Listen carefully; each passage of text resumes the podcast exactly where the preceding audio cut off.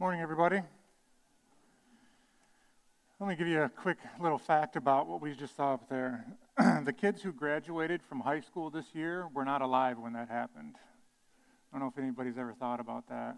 Um, it's been it's been 19 years. It's hard to believe that. It's been 19 years um, since that took place, and I think uh, as I was watching that video, I was thinking about how that those terrible events that took place on that day um, brought this country together.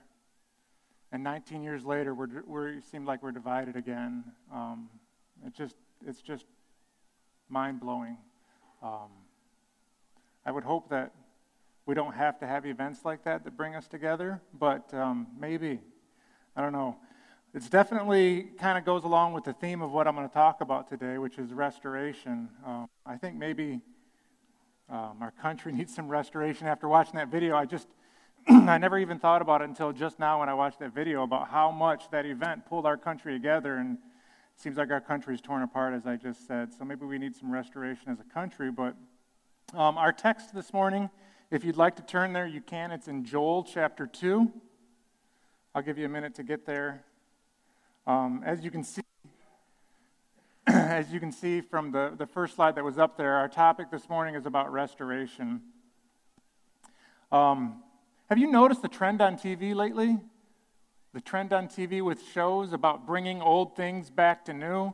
Um, like there was that one called American Restoration that I think you, the guy was out in Las Vegas and he, he takes these old things, um, I mean, that people find, like the American pickers find, and he brings them back to be like new back to their former state. It seems to be a trend.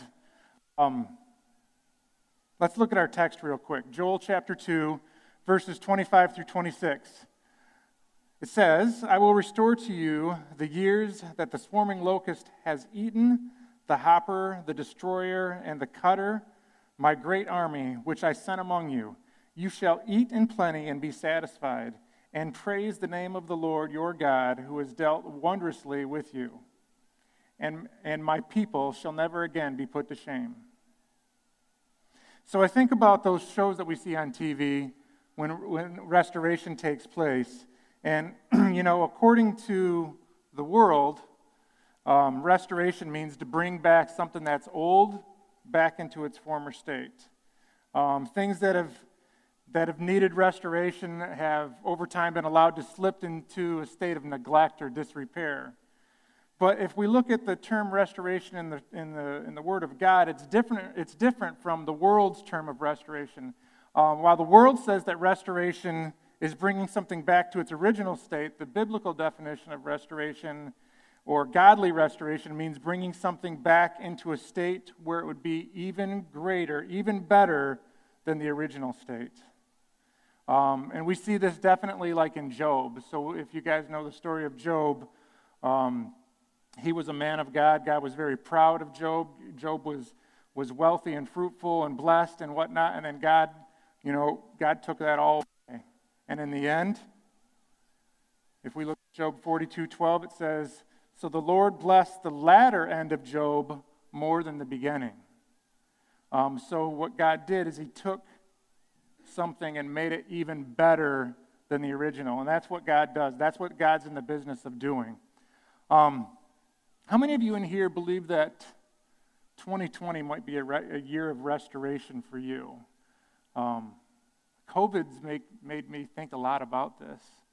Um, being home for COVID has, has made me think a lot more about my relationship with God and how my relationship with God has, has um, slipped into a state of disrepair. Not walked away, not, not left or anything, but just a state of disrepair, just a state of not what it should be. Um, how many of you in here believe that, that this year might that that might play in, into effect for you, or that maybe your your relationship has has fallen into a state of disrepair? Um, and if there's nobody in here, then maybe this message is just for me, so you can listen to it as I speak to myself. But but maybe it's for you too. I don't know. I mean, we'll see. Um, maybe 2020 is a year of restoration for you, or maybe for your household, or for your family, or for your health, or for your finances. Um, maybe we've all allowed our, our relationship with God to slip into a state of neglect and, and disrepair. Um, I'm not saying like we've walked away, just saying maybe it's been neglected a little bit. So, what I would like to do today is kind of go through some different points of different areas where I think that our relationship with God could use some restoration. And I think the first, very most, the first point that I'd like to bring to you is, is just what I just said. Our, our, our, our relationship with God needs to be restored. We need to have restoration in our relationship with God. And I think the first thing that we need to do in order for that to take place is acknowledge that there exists some kind of disrepair and neglect, like what I was just saying. Um, I think we got to acknowledge that we've drifted away from God. Again, I've noticed I'm saying drifted away. I'm not saying run away. I'm not saying give up the faith. I'm just saying we've drifted away. I remember back in the day in my household when church attendance was mandatory. Now it seems like it's become optional. I remember once a time when worship was vibrant and loud and hand clapping and, and such like that. And some mornings I walk in and I'm tired and scattered, and it's not like that for me. Maybe, maybe the same for you. I remember one time when, when our prayer meetings and corporate prayer were our lifeline to God. And it seems like during COVID, it got replaced with a hot meal and feet up on the sofas. That, by the way, God blessed us with those sofas inside of our home, which God had blessed us with. And I'm not like pointing fingers at anybody or anything. The only fingers that I'd be pointing here would be at myself. I'm just saying that I think I, and maybe you, have drifted a little bit. I think that maybe I or you or us have what we have been what, what the Bible defines as, as lukewarm. And we see that in Revelation 3, verses 15 through 16, they say, I know your works. You are neither cold nor hot. Would you that you were either cold or hot? So, because you are lukewarm and neither hot nor cold, I'll spit you out of my mouth. So, why has this happened to us? Why has this happened to me? Well, I think today's church, maybe, maybe we're a little bit influenced by the world. Maybe we've become spiritually complacent. Maybe we have brought into ourselves idols which have replaced God as number one. We see in Romans 1, verse 25, they exchanged the truth about God for a lie and worship and served created things rather than the Creator who is forever praised. Amen. I find myself doing that sometimes.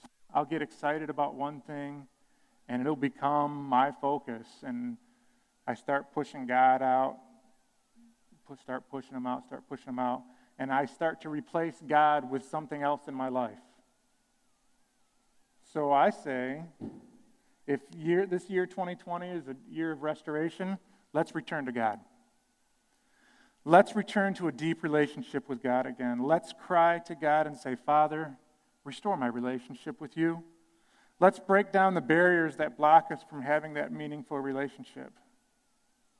Now, there's a reason why this is my first point, is because without this, none of the other stuff matters. This is, this is the first point because it's the first step in having restoration. So let's return to God. Second, there needs to be restoration of, of our relationships with our brothers and sisters in Christ. Um, I don't know if you guys know much about the military, but one of the most one of the greatest and most successful military tactics used in battle is the whole divide and conquer. Why? Well, because when an army fights together, it's really difficult to defeat them. So, why is it so difficult to defeat them when they fight together? They got numbers, they can close and strengthen all breaches and gaps, um, they can motivate and help each other, they have more weapons and ammunition together. Um, a greater army has more experienced warriors, they tend to their wounded better. So when an army works together, they have all of these things. Now, if you guys remember, we're called the army of God. And if we're working together, then we have all these things numbers, strengthen and closing gaps, uh, motivate and help each other, um, more weapons and ammunition to fight the enemy together. Um, more experienced warriors tend to our wounded better. But what Satan wants to do is he wants to divide us. He wants to defeat us. Why? Because if he has smaller numbers, it's easier to fight against.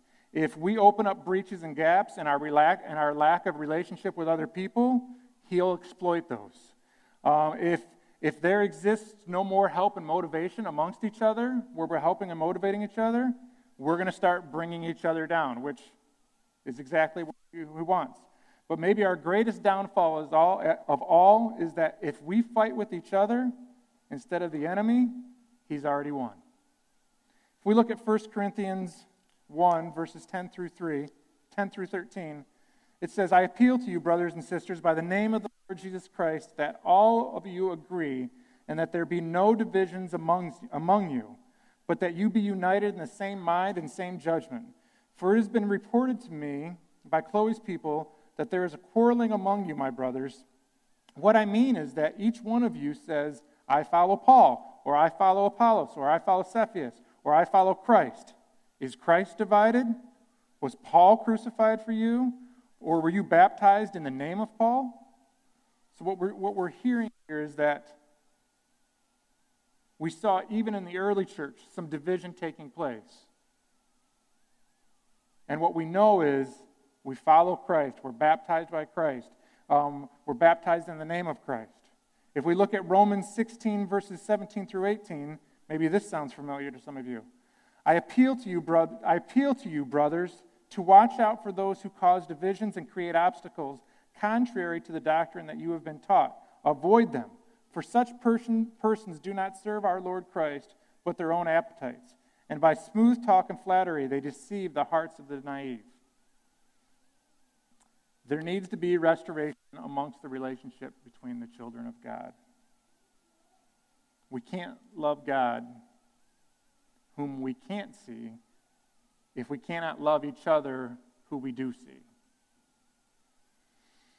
So I ask you this morning do you know of somebody who you have a broken relationship with? Can you think of that person possibly? Um, give them a call this week. Say hello first step in repairing that. Um, pray for them. Pray with them right there, right then and there on the phone. It doesn't matter what that person's done to you. Jesus looked at those who crucified him and said, Father, forgive them, for they know not what they do. If Jesus can forgive when he's on the cross, we can forgive when we're in our comfortable homes. So, what are those steps to forgiving those who hurt you? The first thing is change your heart, not your head. Let go of the past, no matter how painful, no matter how great the injustice. Forgive, even if you are not forgiven in return, and focus on God and not mad, not, not man. Third step, I believe, is going to be restoration of the church. So this one's a little bit tough because I think that there might be a risk that I get thrown out of this building this morning. I think sometimes, me included, we've focused on ourselves in church instead of the world. And I'm saying not just Element, I'm saying the church the churches in America, right? I think a lot of our churches in America a lot of our focus is within the programs of our own church and very little focus to the outside world. Me, I'm guilty too, right? I think a lot of times we focus on what can we do in here? What can we do to people in? What can we do to pe- keep people? What can we do to uh, make people happy? And we focus on ourselves and we don't focus on reaching out to people, to help people, to love people, to give people in need or whatever. We know how God intended the church to be. If we look in Matthew verse 28, I'm sorry, Matthew chapter 28, verse 19, it says, Go therefore and make disciples of all nations, baptizing them in the name of the Father and the Son and the Holy Spirit. Psalms 96, 3 says, Declare his glory among the nations, his marvelous works among all the peoples. Listen to what these verses are saying. It says, Go out. Go out and share with other people about what Christ has done and his marvelous works. And I think there needs to be a restoration of true worship to restore the church. And I think there's a big difference between lip service and worship. Um, and I think that comes when we realize that worship is a heart expression of our feelings about God. We worship Him in spirit and in truth. So if we realize, and, and again, people, please hear me as I'm pointing towards myself. Remember, I said in the beginning, this message was for me. I'm being selfish about it. Probably not for you, but um, we have to remember over and over again that worship is a heart expression of our feelings about God. And how about our ministries? I think there needs to be restoration of our ministries to restore the church. Um, there was this film, I can't remember the name of it, where an old man took a group of youngsters to a cemetery. Maybe you guys can remember. Um, and he began to show them the names of all the headstones. And he told them that the cemetery was one of the richest places on earth. And then, of course, the kids had all kinds of questions about this statement. He explained the reason that it was the richest place on earth is because in that cemetery is buried unfulfilled dreams, unrealized plans, and regrets on things and tasks not accomplished. So, why am I saying this? Because I believe that there needs to be a restoration of people to their callings and to their ministries. Ask yourself this question today Are you going to take your ministry, your calling from God, with you to your grave? Some of you might be asking, is, is it now? Is now the time for me to start working for the Lord? I'll give you an answer to that one. Might be the only answer I have. Yes. God wants you to change the world. God wants to work through you. I don't think it's hard for us to find that those areas where God is nudging us, where God is pushing us, where God is saying, This is what I want you to do right now. And there's some of you that right now you might be contemplating is now my time to step down? That's between you and God, but I'm sure He'll tell you. And unless He does, I don't think it is. Um, maybe it's your time to step up. God wants to restore His church, and He's looking for you. He's looking for you today to do that. Fourth step, I think, is going to be the restoration of our home. And this is the hardest one, I think, for me. Because we all know that the biblical definition of the home should not be much different than the church. Church and home should look pretty similar.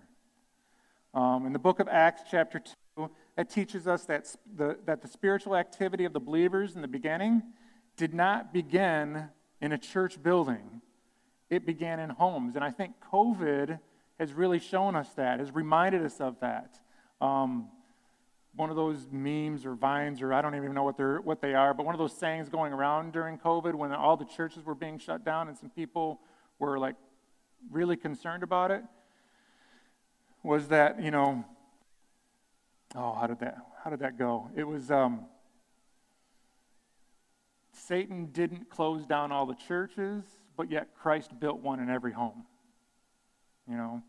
Um, and so we have to remember that the early church began in homes, and that, and, that, and that needs to happen. We need to have restoration of the home where spiritual activity takes place in the home first and then the church. I think we need to remember that when we walk into our house after service today, we have to realize that that's the sanctuary of God. Fingers pointed at me. We should allow the presence of God to dwell in our home.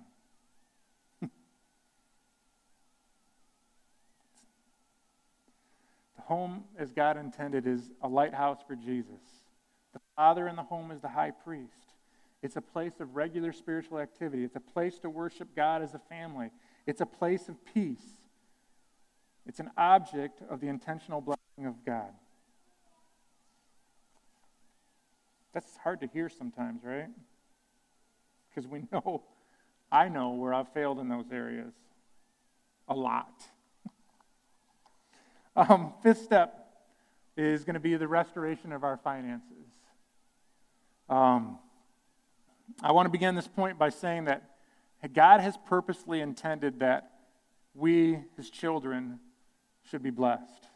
Um, but being blessed doesn't mean necessarily that you're given, that you become financially rich in the world's eyes. It means that you're rich as God is intended for you to be rich. Um, we look at Jeremiah chapter 29, verses 11 through 14, it says, For I know the plans I have for you, declares the Lord, plans for welfare and not for evil, to give you a future and a hope. Then you will call upon me and come to pray to me, and I will hear you. You will seek me and find me. When you seek me with all your heart, I will be found by you, declares the Lord, and I will restore your fortunes and gather you from all the nations and all the places where I have driven you, declares the Lord. And I will bring you back to the place from which I sent you to, in, into exile.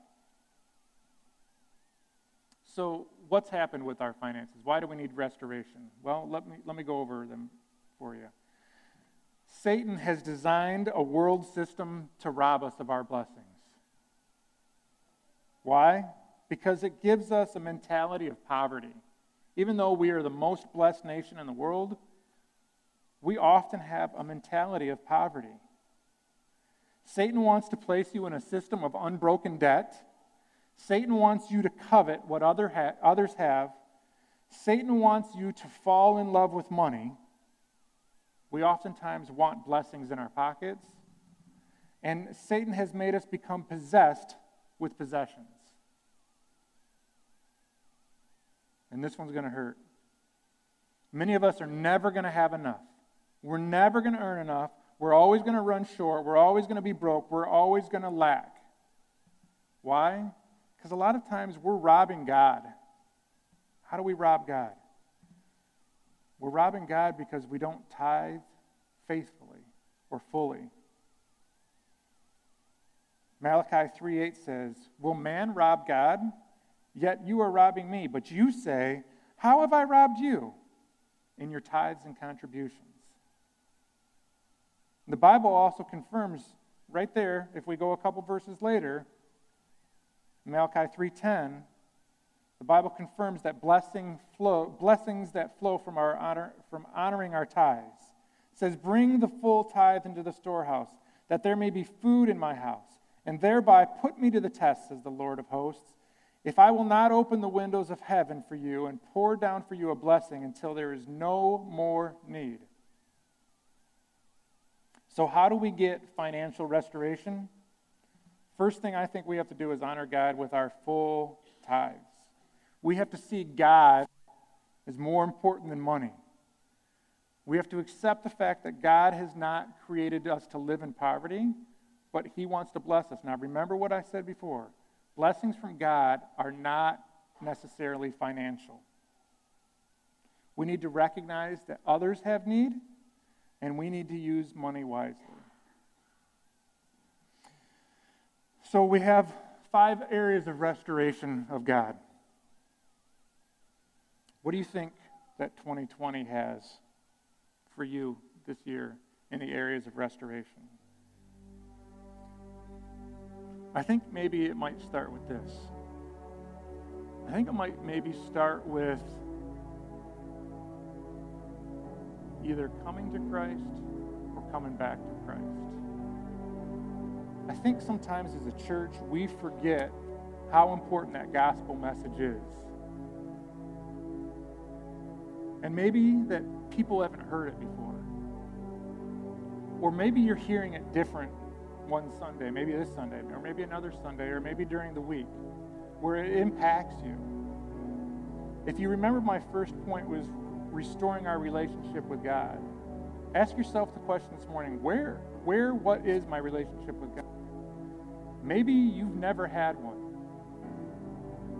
And maybe you're like me who thought you had one when you were younger and didn't realize until later on in life that you didn't really. Maybe today is the day where you say the prayer, where you ask God for forgiveness. where you ask Him to help you repent, where you ask Him to come into your heart and your life and to change who you are for His glory and for His good.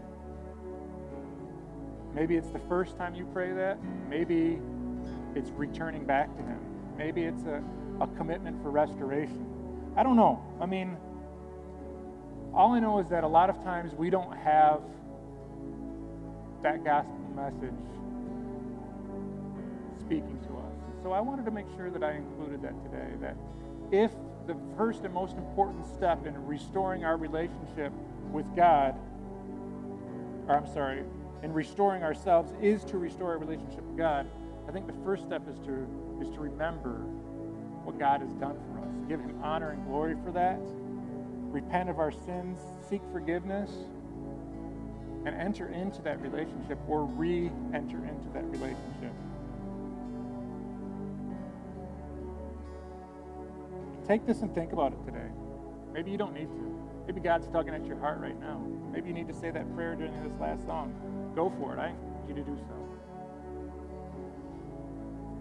Can I pray with you guys together right now? Father, we thank you so much for who you are. We thank you that you are a God of not second chances, but 77 chances. We thank you that you're constantly willing to restore us. Um, we thank you for reminding us that restoration happens through your love and through your goodness. Um, and we just ask that whoever might needed to hear this today did. I know that I needed to hear it. And I don't want to be selfish in thinking that it was just for me because I know there's others out there. But I just pray that it, it bring about change and, and heartfelt restoration as you have intended to bring us back to what you wanted us to be and take us even further, as your word says. Um, so we lift this all up. We give you honor and glory and praise. It's in your name we pray.